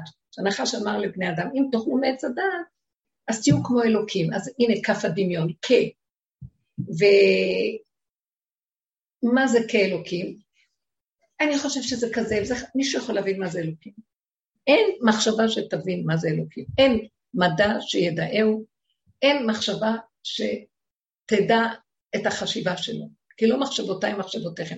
זה משהו ש... זה אנרגיה הווייתית שאי אפשר בשכל שלנו, של עץ הדת, לקלוט אותה. והוא מתיימר להבין שהוא גדול וגבוה וחכם וחשוב, וזה באמת, אתה יודע, אולי הוא קטן. אולי אה, החוכמה שלו, אתה מדמה אותה כמו החוכמה שלך, כי אתה חושב, אתה יודע מה זה חוכמה, אז הוא בטח חכם גדול. בכלל החוכמה של הבורא עולם. תקראו פתיחת אליהו, פתח אליהו הנביא, זכור לטובה. ריבון עלמין ואל תוכל ולה בחושבן. אתה אחד ואין לך מחשבה. לית מחשבה תפיסה בך כלל. אה, אתה חכם ולא בחוכמה הידיעה. אתה מבין ולא מהבינה הידיעה. אז מה החוכמה שלך? אנחנו לא יכולים להבין. היא לא מה, מה, מהחוכמה של הבני אדם. אפילו חוכמת שלמה וחוכמה הכי גדולה. זה לא אותה חוכמה. הוא מלך החוכמה, והחוכמה לא והוא לא קשור לחוכמה הזאת, תבינו? איך אפשר להגיד? הוא ברא עולם, מקום, ואין העולם מקומו, אבל הוא מקומו של עולם. אפשר להבין את הדבר הזה? איך אפשר להגדיר אותו? שום, שום מידה או שום דבר שהוא ברא כאן לא קשור. הוא מעבר להכל, ומתוך המציאות שלו הוא ברא מה שברא. הבריאה הזאת לא מראה לי מה הוא. הוא מעבר לכל מה שהוא ברא. אנט חכים בלאו בחוכמה ידיעה, אנט הוא מבין בלאו מבינה. לית ידיעה תפיסה בך כלל. אז עכשיו תבינו, בא הנחש שאומר להם, אם תאכלו, תהיו כמו זה, אם תהיו, כמו שהם מדמיינים שזה זה. וזה המצב שלנו. אני מדמיין שאם אני אעשה ככה, אז אני אהיה רוחני אלוקי, אני אעשה זה. אני, בכל, לא רוצה לדבר על עצמי, שנים של מה, לא, לא חשוב. בסוף אני מגיעה לנקודה, אני לא יודעת כלום. אני לא יודעת מה זה השם. אני רק יודעת שאני, הלוואי ואני אהיה משבצת אחת שנושמת, ושיהיה לי טוב הרגע, כי זה כל האדם. מסקנה מדהימה. כל השאר תעשה את מה שאתה רוצה. מה זה קשור אליי? אנחנו מתהלכים בעולם, יש לנו, אנחנו דנים את זה ושופטים את זה ומבקרים את ההוא, יש לנו דעה על זה ויש לנו השגה על ההוא, ומה לא? מי אתם בכלל? רגע אחד אני אעשה לכם, ואתם לא, אתם נעלמים איתו בכלל. הכנעה. זה מדהים, אני למדתי אצלך בלבת בית, ב-97. כן, מוכרת לי מאוד. מדהים לראות את ה... את המעבר. וואו. את זוכרת מה ששם למדנו? ומה היינו שם? צדקות, תורה, הבנות, השגות, תראו לאן הוא הביא אותנו. פירק לי את הצורה, פירק את כל המפעל הקדוש הזה, שהיה בו מדרשיה, והיה בו תיכון, והיה בו מכללה, והיה בו הכל, וזרק אותי לרחובות. ואני אגיד לעצמי, אם אני הייתי פותחת את המוח לרגע, הייתי משתגעת. ומדי פעם הוא היה נפתח לי, והייתי יושבת בספסלים ברחובות בלילות, ואומרת, אני בגלות עם התיק שלי, הולכת לתת הרצאות לשלוש בנות. הייתי באה להרצאה של אלף נשים, ומי בכלל מגיע ומה לא. ואני אומרת לה, אם תפתחי את המוח תמותי, אל תפתחי את המוח. אל תפתחי את המוח. כי ככה זה וזהו זה, וזה הכי טוב מה שקרה פה. כי זה היה מאוד יפה וגבוה בתודעת עץ הדת החיובי, התורנית, אבל האמת נמצאת במקום אחר. עכשיו את הכי יקר. וזה קשה, אה? עכשיו את הכי יקר. תעזבו, יש לי רגעים של צער, אל תשכחו, מדי פעם הוא נפתח לי, מה, זה כל הסיפור. לא, אבל זה באמת כל כך לראות את זה, אבל זה היה לזה, היה את השלב גם של זה, כי אדם צריך למצות את כל העץ הזה. תוציא ממנו את כל השלילה, תוציא ממנו את החיוב, ובסוף תישאר בלי כלום. ואחרי הכלום הזה, אם אתה לא נשבר, ואתה גם אומר תודה, אתה לא יכול להגיד תודה אם המוח יהיה פתוח, כי הוא הורג אותך, אז תסגור את הכל ותגיד תודה. שם אני מתגלה, אוהב אותך, מפנק אותך, בוא לתודעה חדשה. עכשיו יורד אור כזה על אנשים מהסוג הזה.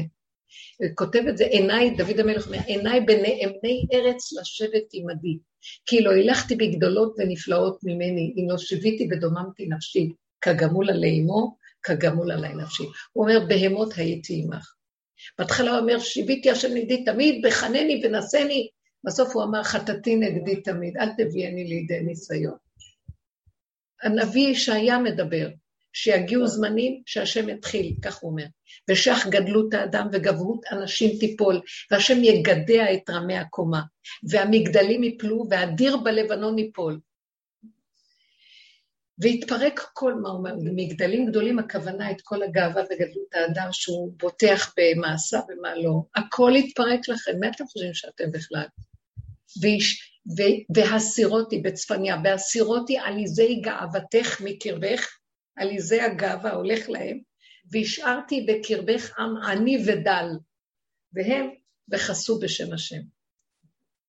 זה מה שהולך להיות. זאת אומרת, הפשטות, הקטנות, התמימות, גם שלא חושבת שמגיע לה כלום. כל מה סבלתי, מה מגיע לי על כל הסבל שעברתי? וכשאני באתי לשאול שאלות, השם, למה ככה ולמה ככה? אומר לי, תביא את הלחי השנייה, פליק. את שואלת למה? אז את לא בתקן. אתם מבינים מה נדרש מהאדם עכשיו? עכשיו לך תביא אותו למצב הזה. ובאמת, גם מה שקורה במדינה קצת אה, עוזר לאנשים להכניע ראש. יש לנו ברירה, החליטו לנו החלטות. החיסונים האלה, זה נראה איזו בדיחה לא נורמלית, והיא מתחילה, נשים נכנעים, פה נורא נכנעים. כן. בארצות, בחוץ לארץ לא כל כך ככה. נכנעים לדבר פה נכנעים כי היהודים כבר תשושים ועייפים. רק חבל שהם נכנעים לרשות ולא נכנעים לנקודת האמת. מתאמנים, הם מתאמנים. להיכנע. זה אימון. זה אימון להיכנע, אבל חבל, זה נקרא ימותו ולא בחוכמה, נכנעים לא נכון. גם המתחסנים וגם הלא מתחסנים בפחדים. כולם. כאילו, זה מצב מאוד מוזר מה שקורה פה, מוזר. וכולם מרגישים מוזר, ועוד מעט קצת יתרגלו לזה וזה יהיה, ככה זה, אתם מכירים, מתרגלים ל... ואין מה לעשות. אבל אלה שנמלטים, ונגיד תודה על הדרך הזאת, כבר כל כך הרבה שנים שאתם בדרך איתי, יש כאלה של 25 שנה, ו... והן אומרות לי, וואו, איזה הכנה למקום הזה. כי אין לנו, מה יכולים להגיד? מה מגיע לנו בכלל שנתלונן? מה... תגידו תודה שנושמים ולהגיד תודה. וכשנכנסים למשבצת הקטנה והראש בתוך, המוח בתוך המשבצת ואומרים תודה, אני אגיד לכם את האמת, יש שם שמירה מדהימה מכל פגע רע, וכל נגע. בשפיות, בגוף. ברגש, אין כוח, אין שערה, אין עיצבון, ככה וזהו, הכל בסדר, מה חסר? תאכלו, תשתו, תהנו, תגידו תודה. כי זה כל האדם. אז זה החיים. עכשיו תראו, אנשים... בריפוי, אגב. כן. נגיד בתוך כדי הקורונה, פתאום זוכרת, שמע, קורונה, פתאום היה לי מחשבה כזו, מי- כאילו, אני לא נותנת את זה. אמרתי. כמו ילדה, אני אומרת את זה כמו ילדים, הם אומרים את זה לילה חום כזה. כמו ילדים, לא מעניין אותי, לא, שום כלום, אין פה כלום. ברוך השם, ממש, זה עבר כאילו... כן. כן, אבל לא רגע הייתה איזו. מחשבה כזו שמעניין, כל ההוא רע כזה של הקורונה, מיד כאילו לא לא נתתי לזה מקום,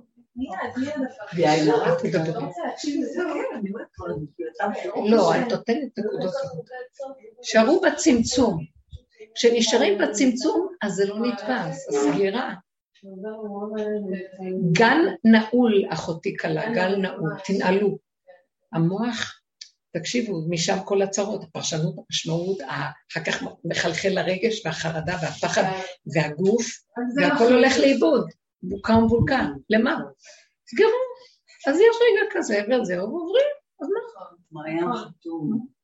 מעיין חתום. זה גם גל. זאת אומרת, יש גלים, אבל כל הזמן לסגור. ממש, זה כל החוגה הזאת. היא מחסלת. אני זוכרת שהיה לי פעם חלום, ש... אה, מהחקירה, מההתבוננות והכול, חלמתי בלילה שאני רואה אליפסה, שהעולם זה כמו אליפסה כזאת, ולא מעגל בדיוק, אבל קצת יותר באליפסה, ו... ו...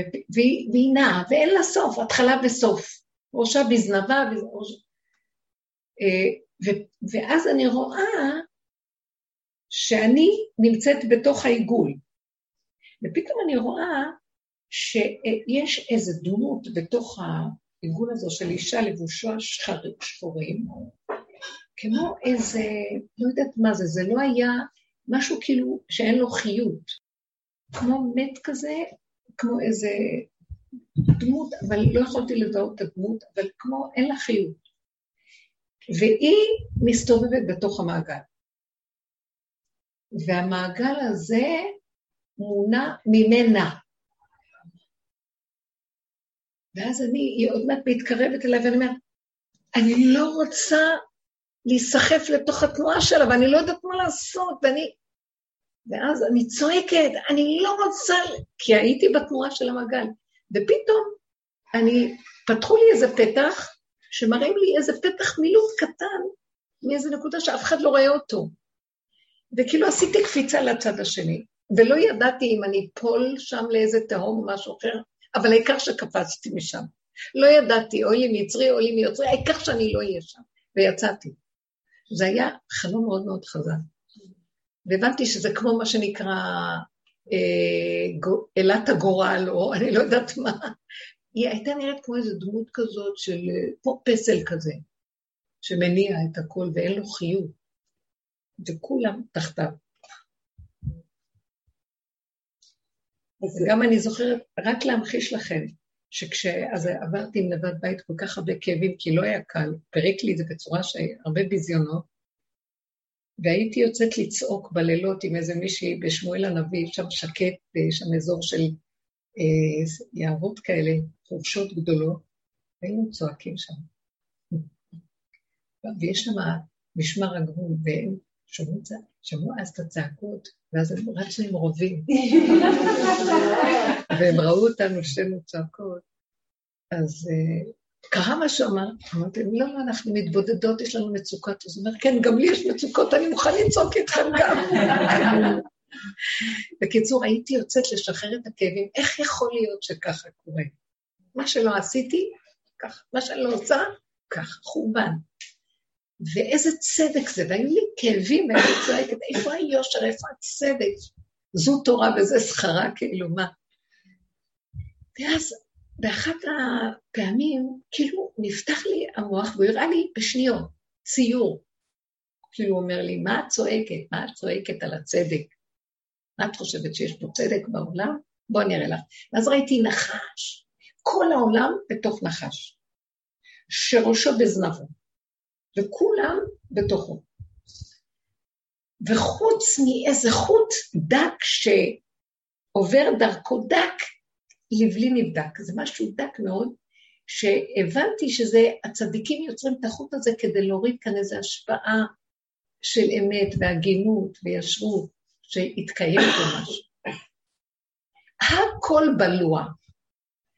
אז זהו, זה היה לשניות כזה, ונעלם החיזיון, ואמרתי, טוב, אני יותר לא צועקת למה. כי ככה, ככה זה. תשתדלי להיות בחוט הקטן הזה. זה אי אפשר היה בכלל לתאר. זה מתחיל בים המלח. כן. זה כאילו... בזכות זה שהייתי בלבת בית, הייתי חודשיים, שלושה, ואז אמרתי שאני לא מתאימה למקום, ואז עברתי, ובזכות זה הגעתי לחצר של רדושה. אה. עברתי למבט לבנות בייבי שהיה, זה היה ממש לי לחצר של רדושה, ואז פתאום היה לי קשר כל הזמן עם החצר, כן, ואז אחרי הרבה שנים אני רואה שלי מלמדת קשורה, כן, אני הייתי מאוד קשורה, כן. לא יודעת מה היה הסיפור הזה. כן, אבל באיזשהו מקום מאוד מאוד יפה לראות שהעולם הזה טיפש מי שמאמין לו והולך איתו. לרגע אתה כל כך נאמן לו, ברגע אחר הוא יבלע אותך מפה ויפליט לך משם. אז מה אתה רוצה? זה איפה שאתה נמצא. אתה צריך להיות בו ולא להיות שייך אליו. כי זה העולם שלנו, נכון? אבל בתוכו יש משהו אחר ואתה צריך לגלות אותו, ואל תתוודע לרשות, כאילו, אל תתוודע לכל מה שקורה בזה. זה... האמת היא נקודתית, היא קטנה, היא בתוך כל המציאות, כמו שאמרתי לך היום. אין לאן לברוח, תברכי לפה, את חושבת ברחת ממנה, היא תתפוס אותך פה. לכן היא לא זזה מהכיסא והיא לא עזבה את החדר, אותה אישה. אה, כי יש בתוכנו נקודה ששם זה נמצא, לך לתוכה, תחפש אותה. תתאמן איפה היא, תנשום לתוכה, וזהו, ואתה יצאת. אין מוצא, זה רק הנקודה, וכשרואים את המעמד שלך ואת המצוקה וזה, אומרים לך, בוא אני אראה לך. זה נמצא בתוכך.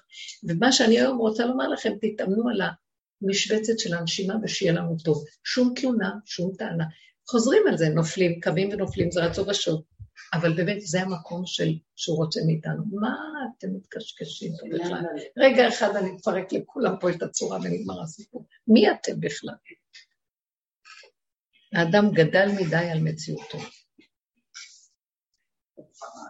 אבל כולנו ככה, ועוד פעם ועוד פעם, אבל זה הכיוון, ואלה שעשו עובדה כל השנים, יש לנו כלים קצת יותר בקלות. אני ראיתי, אני לא מסוגלת לסבול. הגעתי לנקודה שאמרתי, אני כמו הנסיכה עם העדשה הזו. לא מסוגלת, דבר קטן זה מפריע לי. ככה אנחנו צריכים להיות. מה קרה לכם? לאן הלכתם? אני באתי לענג אתכם פה, ליהנות ולשמוח מעולמי היפה. מה קרה לכם? מה נהייתם? גדלתם יותר מדי לעצמכם. חושבים את עצמכם שאתם אחראים וחשובים, ותכבשו עולם, ותעשו זה וזה, כולם תקועים. אנשים עם עסקים תקועים, אנשים בלי עסקים, כולם, העניים בוכים והעשירים בוכים, כולם בוכים. מה יש לכם אתם? מה חסר לכם? אתם יודעים, זה דור משופע בכל טובה שבעולם. תגידו תודה. אז כאילו אנחנו, אוקיי, יש את המזרונים, למטה יש איזה אבן קטנה, וזה מציק. אז, אה, אז, אבל אני לא יכולה לעשות כלום. אבל אני יודעת שאני מציק, אז אני פשוט מחליטה שזה לא מציק. בדיוק. אני, מה אני אומרת? אני לא נותנת למחשבה, אני לא נותנת למחשבה להגיד המזרון שם, ואני אתחיל איך אני אוריד עשר מזרונים ואיך אני זה. אני מזהה, איך? אני מזהה שאני טרחנית, הופכת להיות טרחנית מדי לזה. כלומר, עכשיו צריכה לקום, להזיז את המזרונים, להזיז את האבנים. בדיוק, חבל על הכוח, תנשמי, תסגרי תיק ואין כלום. לא. תשני טוב, תשני טוב. אתם מבינים? בלי לזוז, בלי לזוז, בלי מאמץ. בלי כלום, הכל במוח. המפתח הוא מפה, אבל כשהוא יורד לפה. כי רק מכאן את יכולה לזהות, כי פה את הולכת לאיבוד. לא, אפשר גם לרדת, אפשר לקחת, בוא נזמין מישהו, בוא נעשה את זה, בוא נצא. זה לא מגיע לי. כלום. זה מה שהוא הראה לי בכל החיוון, אז מה את צועקת? זה המציאות, תשל, תש, תשלימי וצאי ממנה. צאי מהרחבות שלה, היא תבלע אותך, תאכל אותך. בלו עצמיי בשאגתי, תצעקי עד מחר והעצמות שלך ינשרו לך, והעולם לא ישתנה. אבל לך על הזמן. זה כאילו לצאת מעץ הדעת, כי הדעת אומרת לי, יש פה. אבן, הוא דמיון, הוא לא האבן קיים. מציקה לי, יש פה מזרונים, יש פה זה, יש פה זה. ואני מחליטה, אין פה כלום. אבל זאת הנקודה. והניסיון שהיה לי, כי נתתי ממשות לאיזה דמות, קצת יותר ממה שהיה מתאים שאני אתן. כאילו, לדעת ו- את זה, זה אמונה שלנו. נגעו בי, פירקו לי את הצורה חמש-שש שעות כדי שאני אלמד. מה? מי הם בכלל כולם? זה זה- הדמיונות שלך. זה דמיון, הכל דמיון. זה זה מה שפעם היה אנחנו לא יודעים, 99, לא, חלום. הכל קדימי. ממש. עכשיו תדעו איפה האמת נמצאת, את רואה? זה קיים, זה, זה, זה יותר אמיתי. זה, לא, פרשנות משמעותית, התרגשות, זה כבר שקר. לכו עם הנתונים הפשוטים, מה קרה? כן, אבל בין זה. לבין להפוך לבהמה, זה גם, אה, זה- אבל- את אומרת, תנשמו ותגידו תודה. כן. מבחינתי זה נורא משמעותי, כי אפשר לנשום, אפשר לעשות את הפעולות האלה, ועדיין יהיה משהו, איזושהי תחושת שיממון. אבל לא, אם. יש את התחו- את התחושת לא. הכרה אה, ב- בהכל, אז זה כבר, זה כבר ש- אותנו כן. מן הבהמה. כי יש אנשים שבטבע שלהם הם ככה, אז זה מפריע להם, הם רוצים שכל, הם רוצים זה. אני מדברת על המצב של, לא של טבע, שעשית עבודה והגעת למקום, את יודעת להעריך את השקט הזה. איזה שלווה יש אחרי סערות נפש, כשאת בשקט. וואו, רש ועושר אל תיתן לי. אטריפני לחם חוקי, תן לי נשימה טובה ושטוב לי עם הקפה שלי פה רגע. תודה רבה. כשה- כשהנחש הזה אוכל את הבן אדם, אין לכם כאלה. ייסורי הנפש קשים. מאוד.